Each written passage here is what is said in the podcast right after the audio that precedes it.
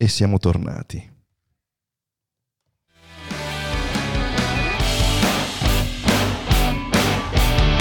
Ti, ti dirò che la musica di prima spingeva di più, però anche la sigla. Anche la sigla sempre. sempre sì, sì, sì, sì, sì, sì, sì, sì, sì, sì, sì, sì. Ti piace sempre la sigla di la, La sigla è, sigla. Ma anche ai ragazzi piace la nostra sigla. Esatto, è caratteristica. è una bella, una bella Eh, sigla. vabbè, una bella, una bella sigla. È una bella sigla. Da tante soddisfazioni. Dà molte soddisfazioni, dà molte soddisfazioni non solo a noi, ma dà molte soddisfazioni anche ai nostri cuffi ascoltatori e videovisori. proprio Benvenuti a tutti quanti, siamo qui in una nuova puntata, si parte ufficialmente con la nuova season, con la nuova stagione. Season. Esatto. Season 2. Sì, è vero, perché abbiamo- ne abbiamo avuto una sola l'anno scorso, che è andata molto bene. Vediamo quest'anno se siamo in grado, ok? Di replicare il Nocciolino, successo. di replicare- ma non dico un successo, comunque di essere all'altezza dell'aspettativa che hanno i ragazzi su di noi. di fare di meglio. Di Io, io ci tengo, eh, io voglio fare di meglio. Dopo, se viene bene, se no, non importa, non Cosa succede niente, niente. Come avete visto dal titolo, oggi abbiamo voluto appositamente trattare un argomento molto attuale, attualissimo e molto delicato. Delicato che però voglio fare eh, per un paio di motivi. Il primo è che eh, coinvolge anche voi, in un certo, ovviamente non voi direttamente, comunque quella che è la vostra mh, cerchia, vedi che uso un gergo molto giovanile, Sì. ok? Quella che è la vostra cricca, La vostra Via- gang. la vostra gang, quindi una fascia di età che viene coinvolta e interessata in modo piuttosto sgradevole appunto per quelli che sono gli articoli che adesso il nostro buon nocciolino andrà a leggere.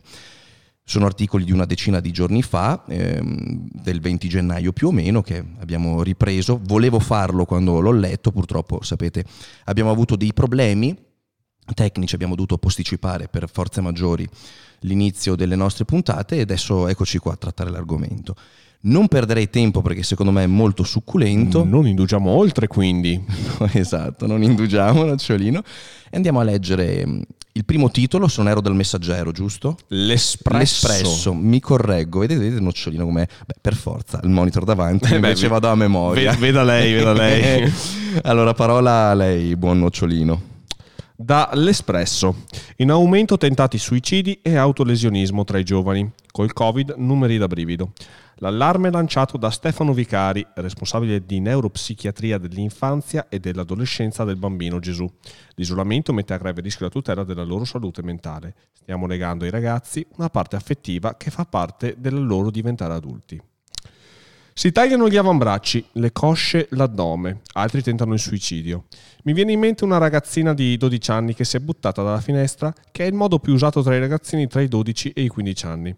Buttarsi dal- dalla finestra o l'ingerimento di un numero congruo di farmaci, a volte si impiccano, eccezionalmente usano armi da fuoco come invece avviene frequentemente in altri paesi come ad esempio gli Stati Uniti.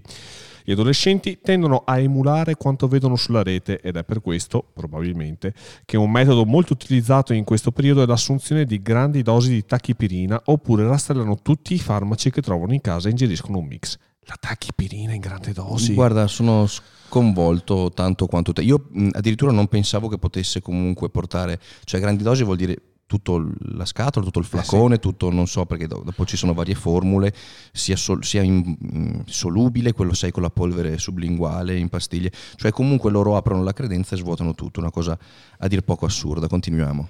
Ecco come rischiano di morire gli adolescenti e la cronaca la fa il prof Stefano Vicari, ordinario di neuropsichiatria infantile presso la Facoltà di Medicina e Chirurgia dell'Università Cattolica del Sacro Cuore di Roma e responsabile dell'unità operativa complessa di neuropsichiatria dell'infanzia e dell'adolescenza nell'ospedale pediatrico Bambino Gesù. E mica cacchio cacchio è uno No, no, che sa di quello che... Il suo racconto è accorato e preoccupato perché con il Covid le cose sono peggiorate di molto. Sicuramente c'è una coincidenza molto sospetta e siamo certi che la rapida crescita a cui assistiamo in questi ultimi mesi di alcuni disturbi, in particolare come l'ansia, l'ir- l'irritabilità, lo stress, i disturbi del sonno, sono legati direttamente all'isolamento. Tra i giovani è vera e propria emergenza. Per esempio, a dicembre il reparto di neuropsichiatria infantile dell'ospedale Regina Margherita di Torino ha lanciato l'allarme. I ricoveri per tentati per tentativi suicidio, OTS, sono passati da 7 nel 2009 a 35 nel 2020. E nello stesso periodo 2009... Questo vale solo per quel suddetto ospedale, giusto? Sì, okay. penso proprio sì. E nello stesso periodo 2009-2020 nel Day Hospital psic- psichiatrico l'ideazione suicidiaria è passata dal 10 all'80% dei pazienti in carico, numeri che fanno rabbrividire soprattutto se si pensa che riguardano i giovanissimi. Ecco, questo è, è un problemone. Sì, decisamente. Un problemone che ehm, coinvolge non solo, allora in prima persona ovviamente, questi ragazzi molto giovani, ma pensiamo anche a tutto quello che ci gira attorno, quindi le famiglie, eh, gli amici, cioè è un dato assai preoccupante. Eh, allora, stiamo parlando di ragazzi giovanissimi nel pieno della loro crescita sia mentale che fisica, quindi molto molto vulnerabili, che eh, per mh, mm, motivi che noi conosciamo benissimo, siamo stati tutti giovani, chi lo è eh, eh, adesso proprio in questo momento può toccare con mano quella che è la situazione, il, il ragazzo giovane, il teenager, quindi eh, colui che appunto si sta sviluppando mentalmente fisicamente, è molto soggetto non solo all'influenza di chi gli è attorno, ma ha questa necessità di sentirsi parte di qualcosa. Okay? Quindi se vede una certa porzione o parte di amici o persone che gli gravitano attorno fare determinate scelte, le menti un po' più deboli si fanno trascinare perché c'è questa, questo senso, questo desiderio di appartenenza che eh, spinge il giovane eh, verso quella direzione.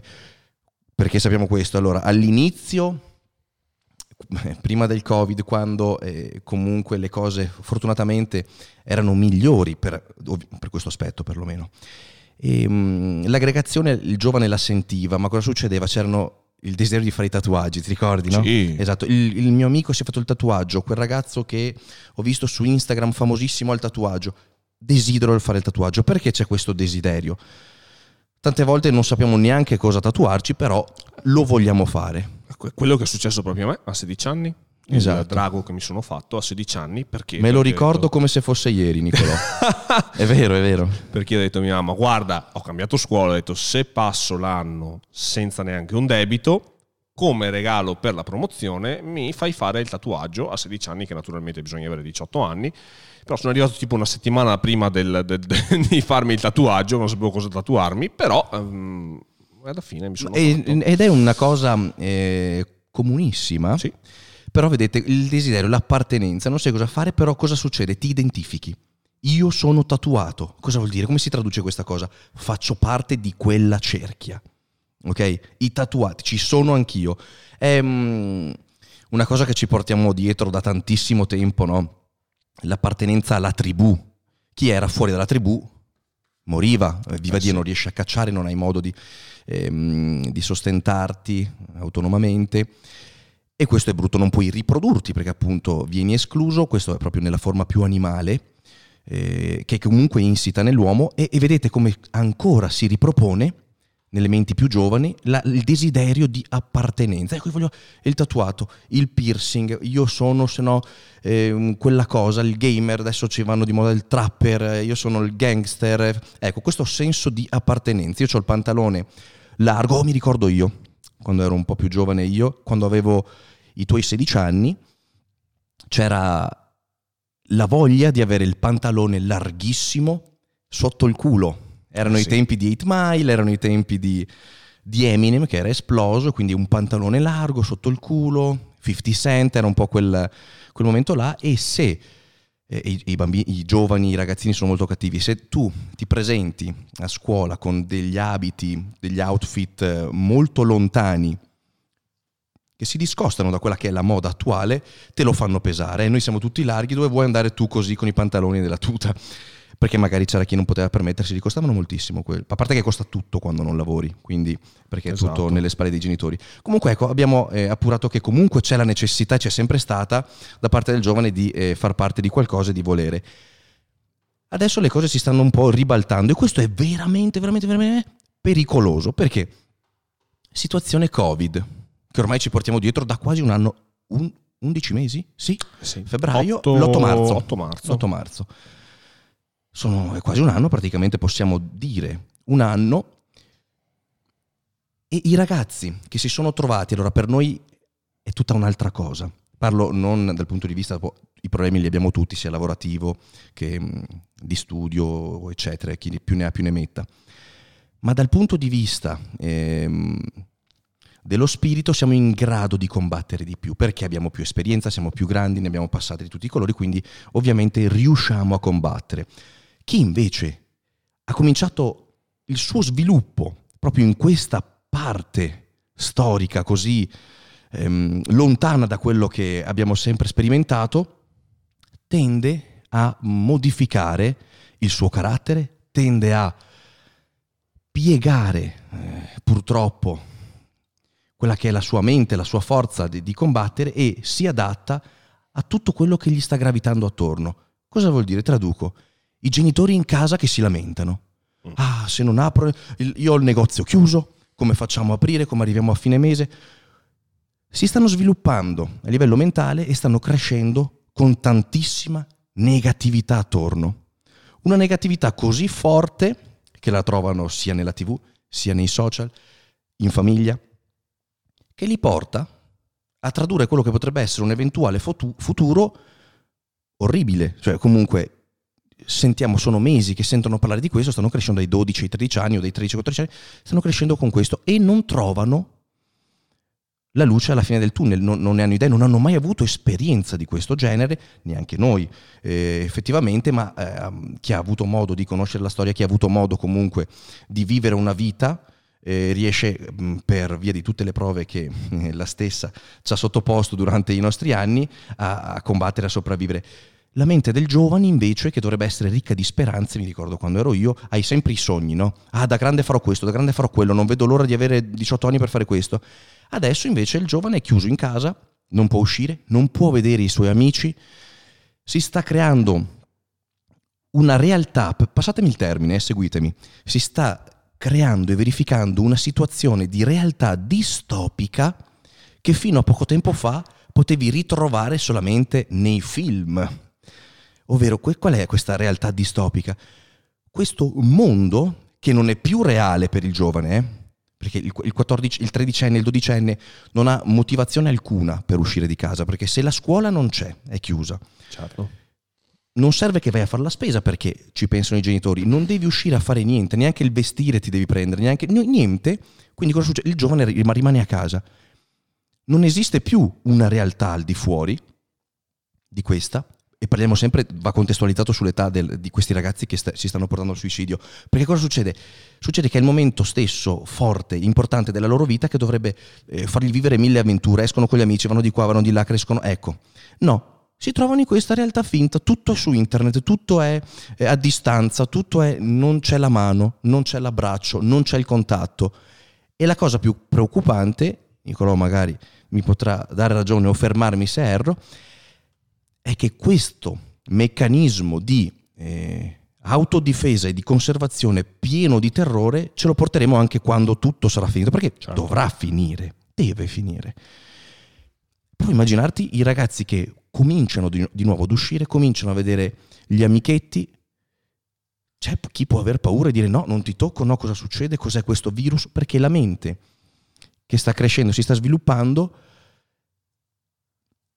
ha un metodo molto articolato e fantasioso o fantastico di costruire la realtà, perché è l'età nella quale... Esatto, ma infatti anche tantissimi psicologi diranno che probabilmente i nostri rapporti umani non saranno più gli stessi quando sarà passata tutta quanta questa, questa pandemia, sarà tornato tutto quanto alla normalità.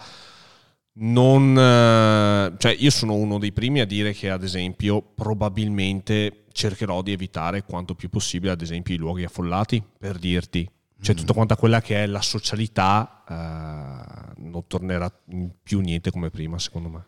Perlomeno non com'era. Sì, l'aggregazione, la voglia di... Adesso c'è, giustamente, giustamente, c'è tanto terrorismo su questo, quindi ti dicono no, eh, non uscire, non frequentare, non ammassatevi. Chi lo fa? Non lo fanno i ragazzini di 12-13 anni, lo stanno facendo i ragazzi più grandi che Mm, penso l'età sia dai 20 ai 30 così che si sentono più anarchici, passatemi il termine, si sentono più eh, forti e, e, vogliosi di eh, rompere quelle che sono le regole per vivere la loro giovinezza, li possiamo giustificare fino ad un certo punto, dopo magari anche no, e creano comunque queste grandi mh, eh, assembramenti. Io e te ne abbiamo visto uno, un giorno stavamo andando via per lavoro, mentre passiamo ah, sì. a vedere quell'edificio lì se è, se è, libero o no, che mi interessava, c'era un baretto lì ed era pieno di ragazzi con... Eh, senza mascherina che, che un, festa, un sì, festone sì, grandissimo ecco queste cose qua magari anche no. Però il ragazzino giovane queste cose qua le, le, vive le traduce e le codifica in un modo completamente diverso che di sicuro se le porterà dietro.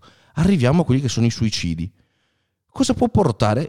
Vi dico che né io né Nicolò siamo psicologi, noi non siamo psicoterapeuti, non abbiamo studiato questo, non direttamente all'università perlomeno, e stiamo con voi dialogando e parlando, cercando di magari sai, ci sono un sacco di ragazzi giovani che ci ascoltano, io preferisco a volte mettere tutto su, su, piazza, ne parliamo, ne si discute, piuttosto che nascondere la testa sotto la sabbia e continuare a fare finta che non succeda niente, certo. perché è vero che il nostro obiettivo, il mio obiettivo è quello di far sorridere e far divertire attraverso determinati canali, con il podcast voglio portare un altro tipo di, di contenuto e di verità. Ok, abbiamo riso, abbiamo scherzato, attenzione che c'è questo, mettiamo un alert sui nostri giovani in modo tale che non eh, cadano diciamo, in, questa, in questa trappola. Allora uno dice, magari ascoltando le mie parole, ma caspita, effettivamente è vero e riesce comunque ad uscire da quello che è un po' questo, questo brutto, brutto, tunnel. Vedo un sacco di messaggi, Nicola, formami pure, mi, piace, mi piacerebbe anche intervenire mh, con la chat se qualcuno ha scritto qualcosa o ha un'esperienza, tu fermami pure, no, sì, non sì, ti sì, preoccupare perché è anche ehm, vostra questa, questa, puntata, anzi soprattutto vostra. E eh, la voglia di mm, fare qualcosa per questa, questa situazione da parte mia c'è, c'è tantissima voglia, assolutamente. Mi fa paura, devo essere sincero, il metodo eh, così grossolano di, mm, di protesta, perché voglio chiamarla protesta, mi rifiuto di dire che vogliano davvero andare incontro a determinate situazioni, e questo, questi modi bizzarri, per essere ancora una volta abbastanza educato, di affrontare la situazione quindi con eh, svuotare la dispensa dei, dei farmaci, eh, fare tu, tu, tutti questi gesti, compiere questi gesti senza senso alcuno, con un'età della ragione che subito ti dice questo è giusto, questo è sbagliato, attenzione al pericolo. Ecco, questa non curanza del pericolo mi allarma tantissimo. Perché? Perché come abbiamo visto una porzione di giovani affrontare questa situazione orribile, orribile, e secondo me andrebbe affrontata in maniera un po' più delicata e bisognerebbe portare tantissima attenzione in questa fascia di età con dei...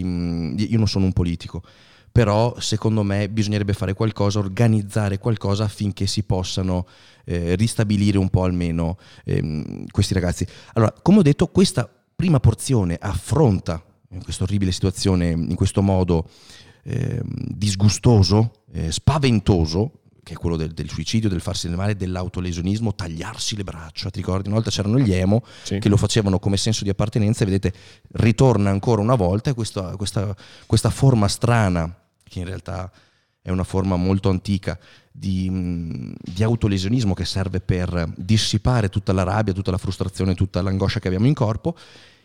E non si limita a questo perché la noncuranza della, della salute, dell'autoconservazione e la purezza della voglia di, di fare del bene in alcuni giovani si è trasformata con risse vere e proprie. Sì dove eh, giovani, forse un po' più grandini, comunque sui 16-18 anni, sì. credo così, si radunavano, sono notizie vecchie, lo sappiamo, però purtroppo sapete noi siamo arrivati un po' tardi e, e volevo comunque portare a parlare di questo, e, e, questi giovani che si danno appuntamento su piazze, adesso non andremo a argomentare perché è stata eh, sviscerata, snaturata e snocciolata più volte questa situazione, però fa comunque parte di un meccanismo di autodifesa di questi giovani il più debole magari tenta il suicidio, questi qua che si trovano per riempirsi di botte. Una cosa che non ha nessun tipo di senso e nessun tipo di pro. Perché la prima cosa che un individuo dovrebbe domandarsi, prima di compiere una qualsiasi scelta, una qualsiasi scelta, seguitemi perché queste sono parole molto semplici ma assai importanti. Mi metto anche la cam. Seguimi. Qualsiasi individuo, prima di compiere un'azione, dovrebbe domandarsi, quello che sto per fare farà del bene alla mia vita? Porterà qualcosa di buono? La risposta è facilissima, eh? eh perché uno dice, eh, ma come lo sai? No, lo sai già. Quando ti fai una domanda e dici quello che voglio fare è questo, da esterno lo analizzi, no, caspita, è una stronzata. Fatevi sempre questa domanda. Io faccio questa scelta, migliorerà la, la mia vita? La mia vita migliorerà? È importantissima questa cosa? Sì, no. Facile. Non riesco a capire come mai ci si smarrisca in cose così mm, semplici. Certo. Eh, infatti abbiamo John Lookings che scrive: Hai detto delle cose verissime, però tutta questa situazione non giustifica il, la ragazzino o ragazzina a buttare 50, 60, 70, 80 anni di vita per averne preso o non preso possesso per determinati motivi. Metti un obiettivo da raggiungere per non fare più la vita che tanto odi. Allora, è una, um, un'osservazione intelligente, è un'osservazione lecita che però possiamo dar per buona solo dopo una, una certa soglia di età. Perché per quanto riguarda la mia esperienza, mh, mm, le menti eh, che sono state coinvolte in questi suicidi mh, mm, o in questi comunque atti di autolesionismo sono menti che si stanno sviluppando e che purtroppo non riescono a um, tradurre in modo efficace quello che eh, gli succede attorno.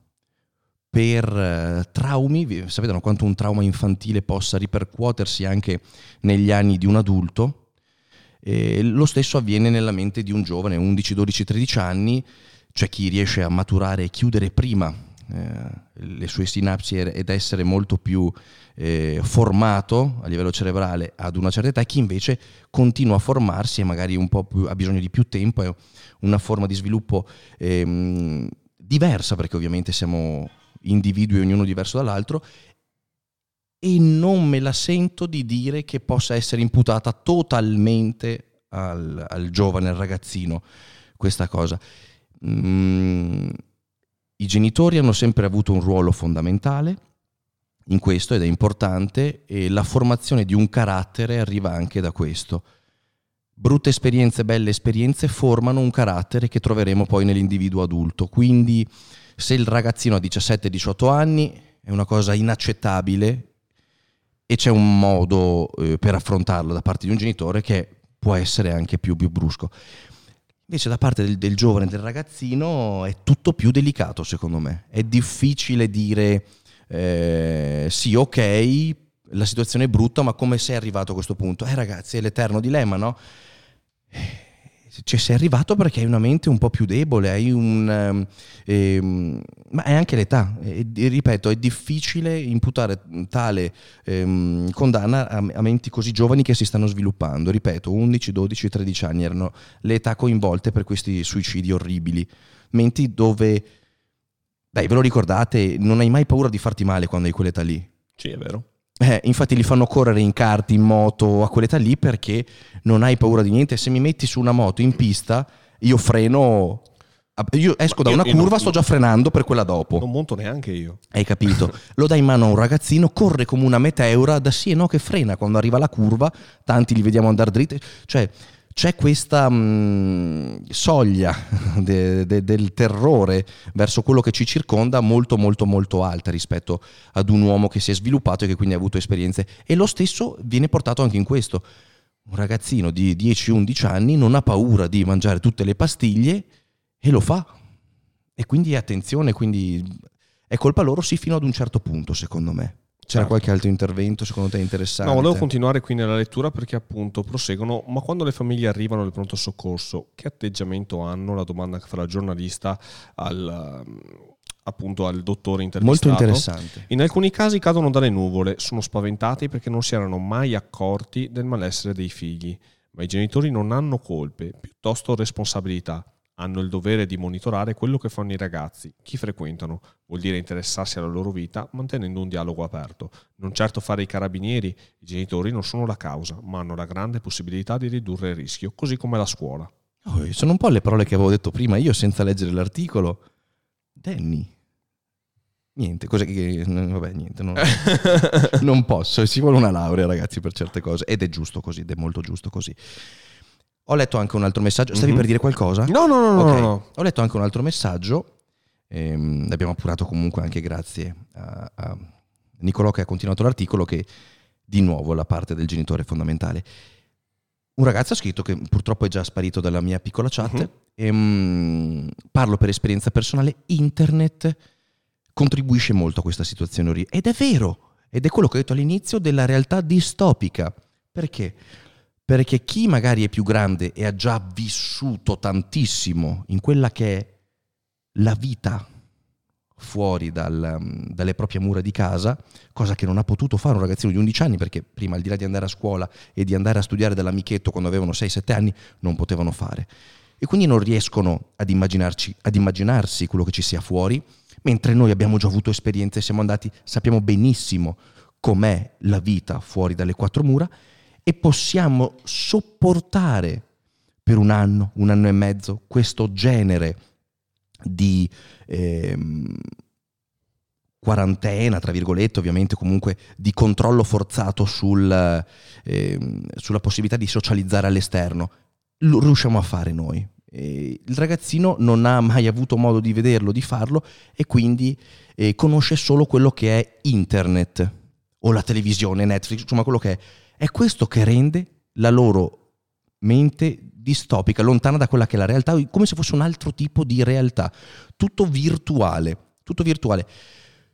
Questo eh, azzera anche la voglia, il desiderio, la curiosità di un giovane su quello che potrebbe essere il suo futuro e il desiderio di dire io da grande vorrò fare quello. Ti ricordi prima di parlavamo di questa cosa qua? Cosa voglio fare io da grande? E eh, non lo sai, perché non lo sai?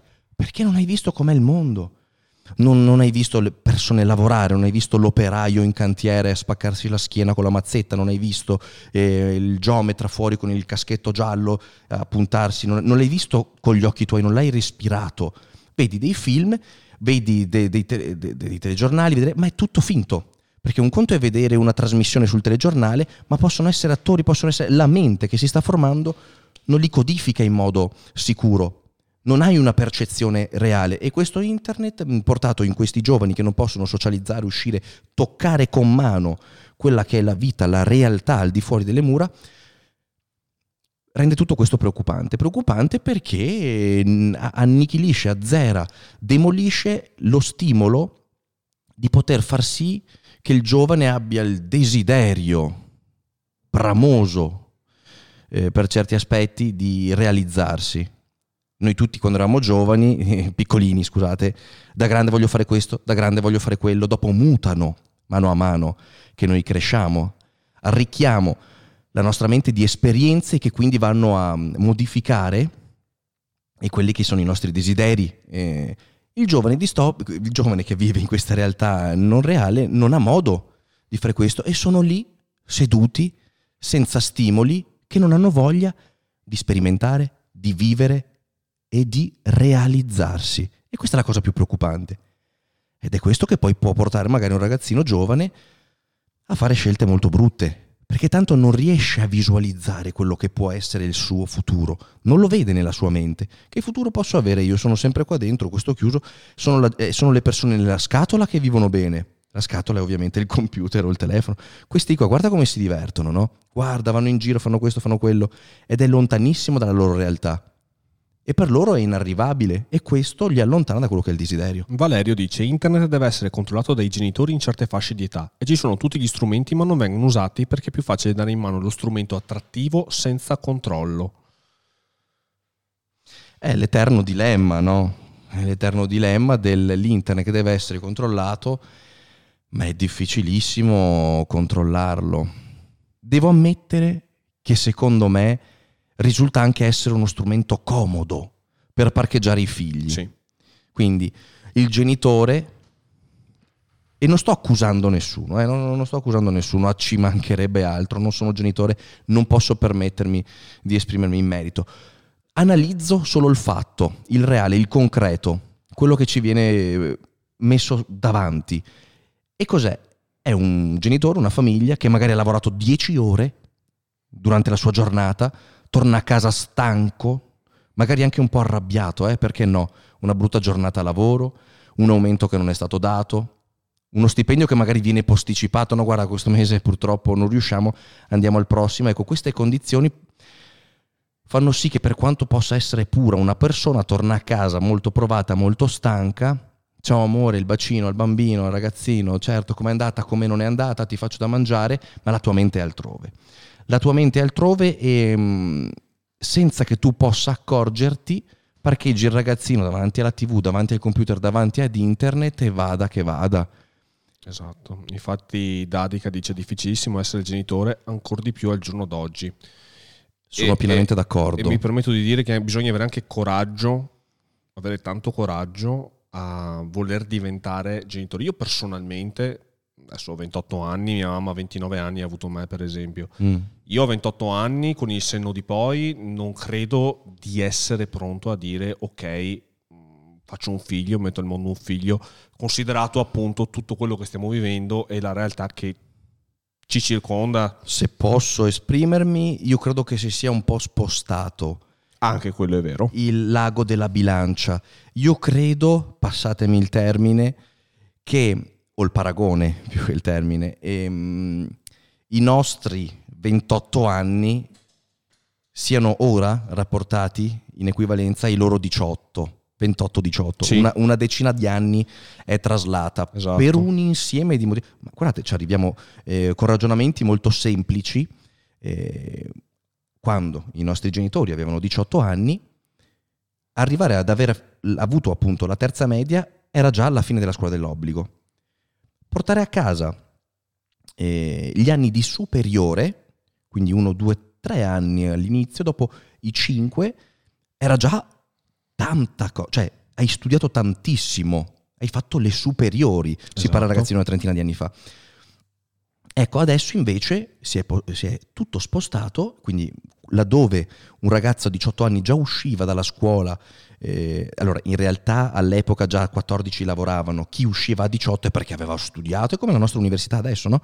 E quindi ecco che questi anni si sono spostati, adesso se esce a 18 anni da, dalle superiori è la normale, è il base, è il 13 anni di quando finivi le medie all'epoca e quindi si è un po' traslata. Esatto. La vita è anche più agiata, abbiamo molti più comfort, abbiamo un sacco di aiuti diretti e indiretti come la tecnologia, come anche a casa una volta dovevano lavare, stirare, fare tutto. Adesso um, hai la lavatrice, l'asciugatrice, hai un sacco di ehm, il aiutanti, il robottino che aspira, quindi la, la vita è, quindi ecco, ci sta, ecco, questo, eh, a 28 anni non avere un figlio. Ricordiamo che io ne ho 35, potrei essere il padre di Giang Michelino, che è eh qua sì. con noi, per essere letteralmente il padre. Eh. Esatto. Se l'ho avuto a 16 anni, eccolo qua, bello come il sole. Un padre precoce, ma un padre. Un padre, sì, dei tempi. Dei tempi, dei sì, tempi. considerato che ci si sposava a 18 esatto, anni. quindi vedi quanto è lontana um, da noi questa realtà.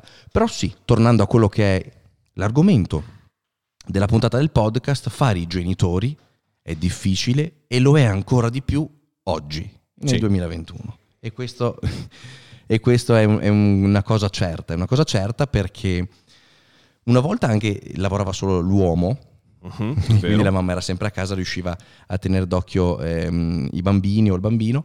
Adesso invece purtroppo, pu- purtroppo per fortuna eh, eh, lavorano tutti e due e quindi mh, riuscire a tenere d'occhio i propri bambini è difficile, tenerli d'occhio ma anche dargli le giuste eh, cure, il giusto amore che meriterebbero.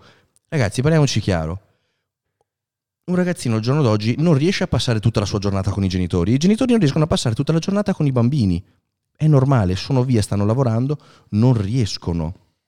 E questo può anche essere una delle motivazioni che, accumulandosi con tutto quello che, che stiamo vedendo in questi giorni, quindi una negatività fortissima sui social, sul telegiornale, sulla televisione, ovunque, fuori dalle mura di casa, dentro le mura di casa, ehm, questa situazione di quarantena, il Covid, tutto questo in più il non poter magari essere a contatto sempre dalla mattina alla sera con i genitori che ti controllano, porta anche a questa situazione. Quindi c'è un, un insieme di motivazioni che hanno purtroppo portato a questa orribile, orribile situazione, una situazione che è sfuggita di mano senza che noi ce ne accorgessimo.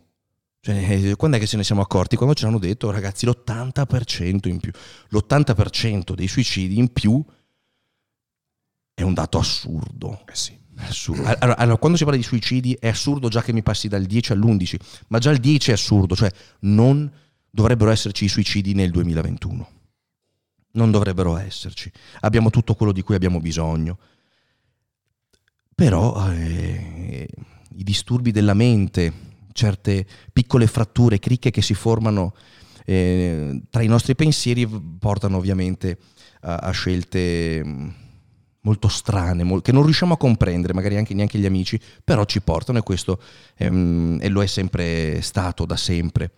Giustamente ragionavamo anche l'altra volta sul Giappone, no? Sì, sì, sì, infatti volevo, volevo appunto... Dillo che è una cosa molto cosa. curiosa, che lì è, è, insito in quella che è la loro, lo spirito del... La, la loro cultura, aspetta che faccio un po' di pulizia, orco boia. Pulizia contatti? Sì, ho sbagliato a bannare uno, volevo bannare un altro, ma vabbè. Nicolò mi perde. Sistemeremo. Sistemeremo dopo, ragazzi. E sì che appunto in Giappone una delle principali cause di morte è appunto il suicidio. Perché? Perché loro hanno questa questo um, modo di vivere questa famiglia, questo, questa loro, loro, socialità che la, la, le aspettative della famiglia sono così elevate. Traduco con una parola, l'onore. L'onore, è vero. Sono, è vero. Eh, l'onore prima di tutto. Esatto.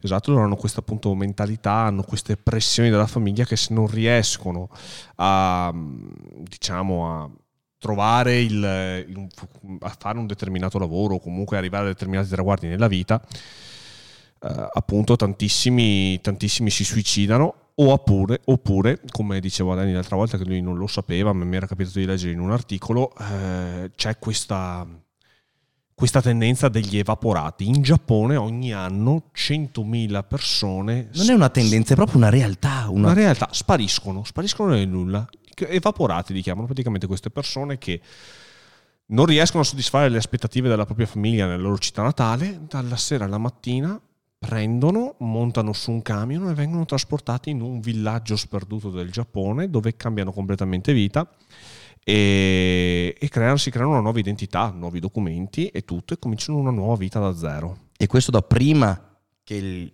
che esistesse il Covid, cioè proprio esatto. è insito nella loro natura, nel loro spirito, nella loro forma di vivere il rispetto e l'onore, cioè ce l'hanno prima di tutto. L'onore eh, ha più valore della vita stessa, non ha eh, alcun senso per loro una forma di vita che non vive nel rispetto e nell'onore se tu perdi l'onore non hai motivo di esistere, non in questa vita terrena e quindi compiono questo estremo gesto. È una cosa molto curiosa, molto affascinante, molto, mm, molto strana per certi aspetti, perché comunque il Giappone è un, è un, popolo evolutissimo tanto quanto è ancora ancorato a radici molto, molto antiche, eh, come appunto queste cose qua, e, però nessuno sta giudicando, nessuno sta dicendo, stiamo solamente parlando di questa mm, loro forma di vivere mm, eh, l'onore, il rispetto, la scelta di vita del volersi magari riscattare anche.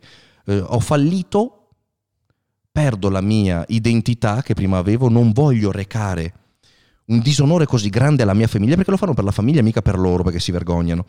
Non posso recare, non sopporto di recare questo disonore alla famiglia, me ne vado, me ne vado e ricomincio da capo, nuovo nome, nuovo tutto. Non voglio eh, che appunto eh, i miei cari vengano macchiati da questo grande disonore. disonore. E eh, altrettanto curiosa e spaventosa, la foresta dei suicidi che c'è sì. sempre in Giappone, eh, l'hai citata prima per caso? No, no, no, no, non l'hai citata, ok. La foresta dei suicidi, ci hanno fatto anche dei film.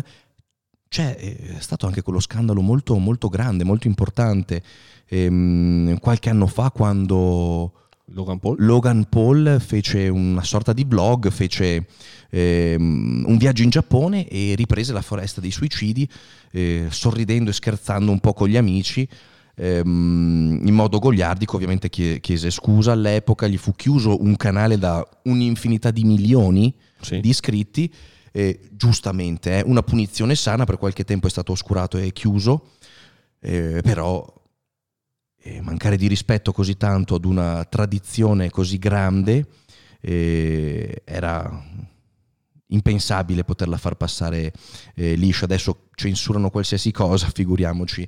Cosa. Però in questa foresta il, il, giapponese va a trovare quella che è la libertà dell'anima, non contento magari de, del suo operato in vita, e mh, mm, si impiccano là, giusto? Sì. E si impiccano agli alberi e c'è proprio un ehm, non, eh, non, non, voglio dire degli operai, comunque del, delle persone, degli addetti in questa foresta che ogni giorno girano e vigilano per andare a recuperare le salme dei, dei caduti o comunque di, delle persone che si sono tolte la vita. È una cosa molto molto forte che ha sempre riscosso grande curiosità da parte di tutto il mondo, tanto da farci anche dei film, dei film horror, e, però è realtà, è reale, è una cosa concreta, esiste può sembrarci lontanissima, ma in realtà fa parte di, di questa era, di, di, questa modernità, come lo era nell'antichità, lo è tuttora. Molto strano, ma comunque lo è.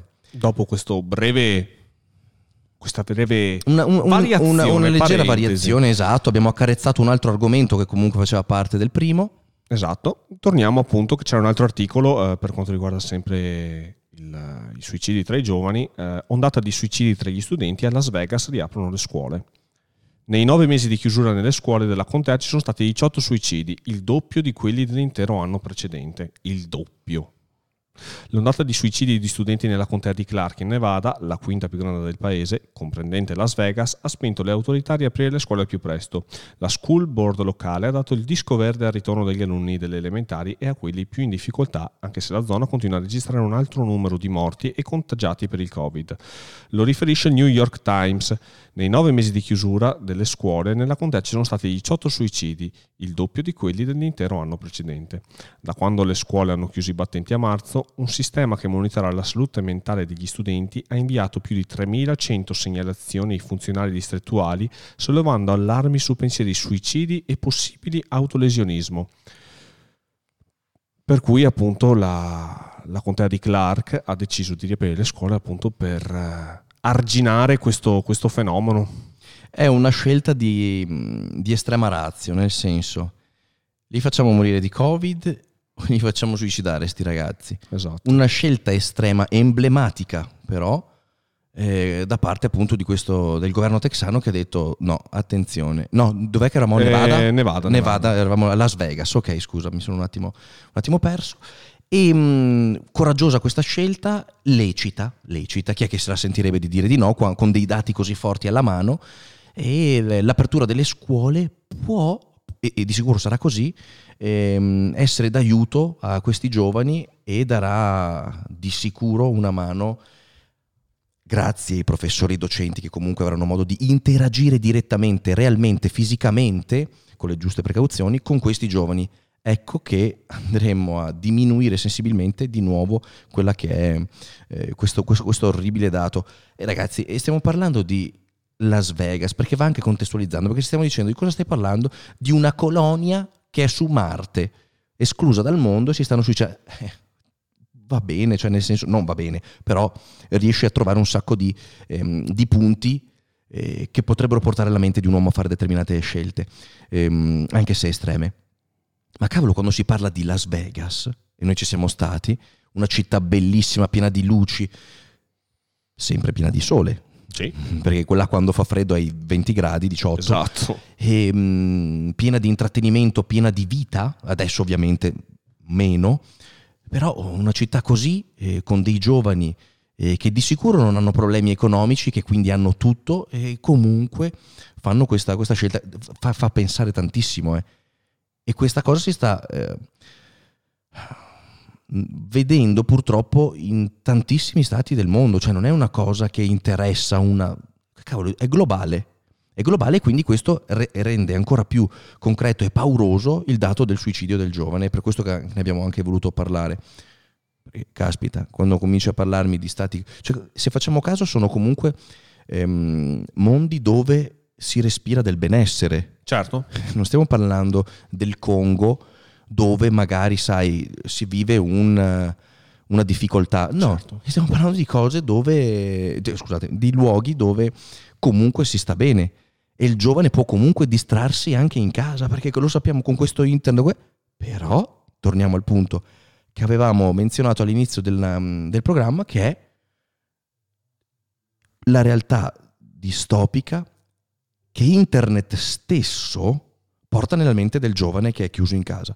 Quindi ben venga la riapertura della scuola per, ehm, per questi. In Italia, sai se abbiamo aperto le scuole, non sono informato in questo. Italia credo che siano state riaperte le scuole, perlomeno in Veneto, già da oggi. Quindi Da oggi dovrebbe hanno riaperto le il primo- scuole. il primo giorno. Se esatto. qualcuno può darci un feed, ragazzi, ne saremo più che onorati. Eh, purtroppo noi non abbiamo avuto modo di... eh, mi è venuto in mente adesso di eh, curiosare sul fatto della scuola aperta o meno ehm, sulle zone gialle, presumo. Noi siamo passati gialli, quindi dovrebbero aprire Penso le sì. scuole. Non so se la scuola stessa, quindi l'istruzione sia soggetta ai colori. Non ne ho la più pallida Neanche io, non lo so, non lo so. Aperta al 50%, dice prosciutto. Ok, ok. Eh, Aspetta, questo 50% cosa vorrà dire? Prosciutto?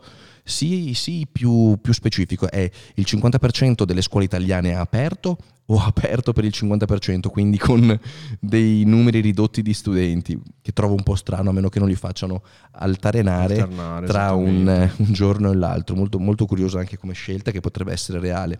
Al di là di quelli che sono stati i grandi scandali, abbiamo visto anche che milioni eh, di euro spesi per prendere i banchi con le E rotelle adesso, ad esempio, proprio leggevo prima, la regione Veneto li ha presi e li ha buttati via. Fantastico, si parla di milioni buttati via, così. Esattamente, milioni di semplici. euro che potevano essere investiti per tantissime. Magari anche per cose. pagare i vaccini, Sì, visto che non ci esatto. sono i fondi per per pagarli. dare dei ristori alle povere persone che non possono lavorare. Guarda, e lì ci imbattiamo in un mondo che non ci compete, Nicolo, che è quello della politica, anche Esatto. se comincio a pensare che quasi quasi potrei fondare un mio partito, il partito della pienezza. E, Stiamo scherzando ovviamente, però Cicciolina aveva fatto quello dell'amore, vuoi che noi non possiamo fare quello della pienezza? ha maggior ragione. Esatto. E adesso comunque abbiamo buttato un attimo, ehm, diciamo, nello scherzo, nella risata, nel- nel- nell'essere un po' più buffi. Eh, appunto siamo anche arrivati a chiusura, abbiamo già fatto quasi 50 minuti, più di 50 minuti eh, di, di puntata e abbiamo voluto un po' alleggerire, però...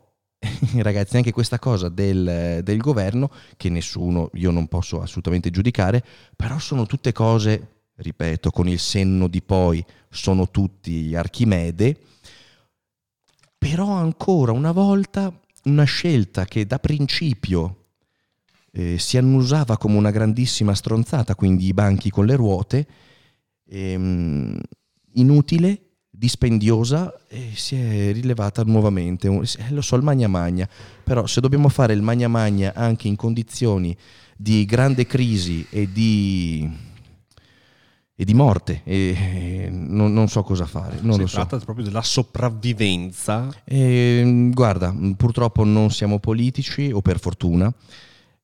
Facciamo un passo indietro, non andiamo ad innescare eh, malpensieri nella mente dei, dei ragazzi che ci stanno ascoltando, abbiamo solamente eh, appurato però che è un dato certo che milioni spesi per cose inutili che adesso sono già state cestinate e ancora una volta una scelta viene, si, si rivela per quello che è una, una stupidaggine, una gaff, una scivolata sulla buccia di banana fatta dai nostri politici, come tante altre ne hanno fatte. Le elementari al 100%, in alcune regioni le superiori al 50%. Prosciutto dice sempre il 50% degli studenti dell'istituto. Io, per esempio, faccio una settimana sì e una no. Ok, perfetto, fantastico. Questa è una cosa molto interessante che volevo, una curiosità mia, ecco, più che altro, perché di sicuro chi ci sta ascoltando o guardando magari già ne era al, co- al corrente o a conoscenza di questo. Esattamente. Buon uomo, io direi che la nostra prima e vera puntata Sì. del 2021 può darsi per conclusa. Aveva voglia magari di aggiungere qualcosa?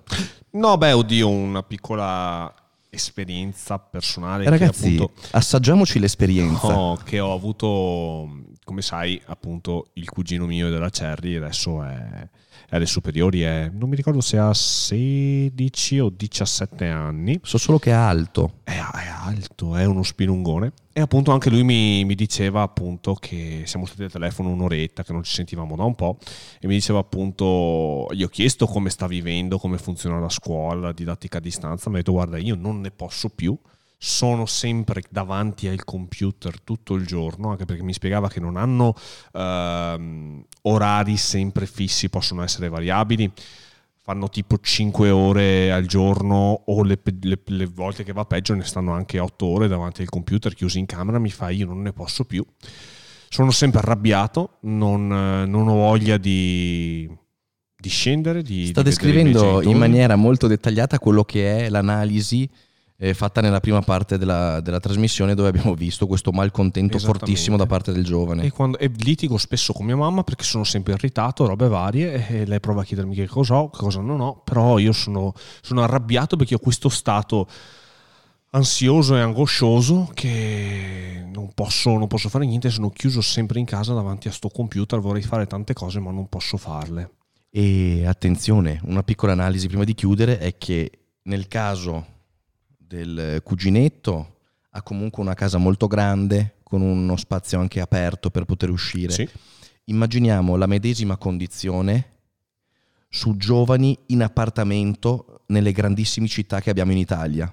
I palazzoni infiniti di Milano, Torino, Roma, Napoli, appartamenti piccoli, appunto perché la grande metropoli, la città, eh, propone appunto queste soluzioni piccole ma efficaci, cioè nel centro, che però ti confinano in quella che è una realtà molto dura da riuscire a, a combattere. Sei in, una in un piccolo appartamento con il tuo telefono chiuso lì, ingabbiato, punto.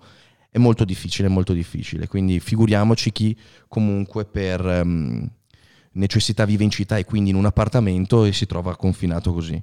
Esatto, speriamo che la situazione si risolva. Sì, deve, deve. Deve, deve. Ma me lo risolvere. sento, sai, me lo sento. Senti, E se non si risolve, il partito della pienezza andrà al governo. andrà al governo e dirà stop, dimentica. E questo lockdown. questo lockdown e apro le palestre subito. Sì. Beh, sub- Eh, ma le pale- No, insomma. opening. opening. Open, palestre aperte subito. Ragazzi, grazie infinite per essere stati con noi. Noi ci vediamo domani, giusto Nicolò? Ci sei domani? Sì, domani ci sono. Ok, ci siamo domani. Quindi noi domani ci siamo con una nuova puntata. Spero di avervi fatto e Ma tenuto forse compagnia. devi fare quell'altra cosa domani. Beh, domani vediamo. Mm, No, domani ho la live nel pomeriggio, nelle 5, quindi noi dovremmo riuscire ad andare in Ah, trasmissione. Bene, bene, bene, bene, bene. Cosa dici? Andiamo? Sigla. Senti, senti, senti che ti dà quel senso adesso di, di gioia, ti, di, ti tira un po' sul Ha un morale. suo perché. Tira sul morale, era partita così triste questa puntata. L'argomento lo è. Lo è, lo è, lo è. Speriamo di aver portato un po' di positività, Sì, e della riflessione. soprattutto riflessione. Come al solito noi ragazzi vi ringraziamo per essere stati qua con noi, ringraziamo Sab, Sab, un sacco di cose. Ci vediamo domani in una nuova puntata del podcast. Baci baci che sono Exo, Gossip Girl. Ciao!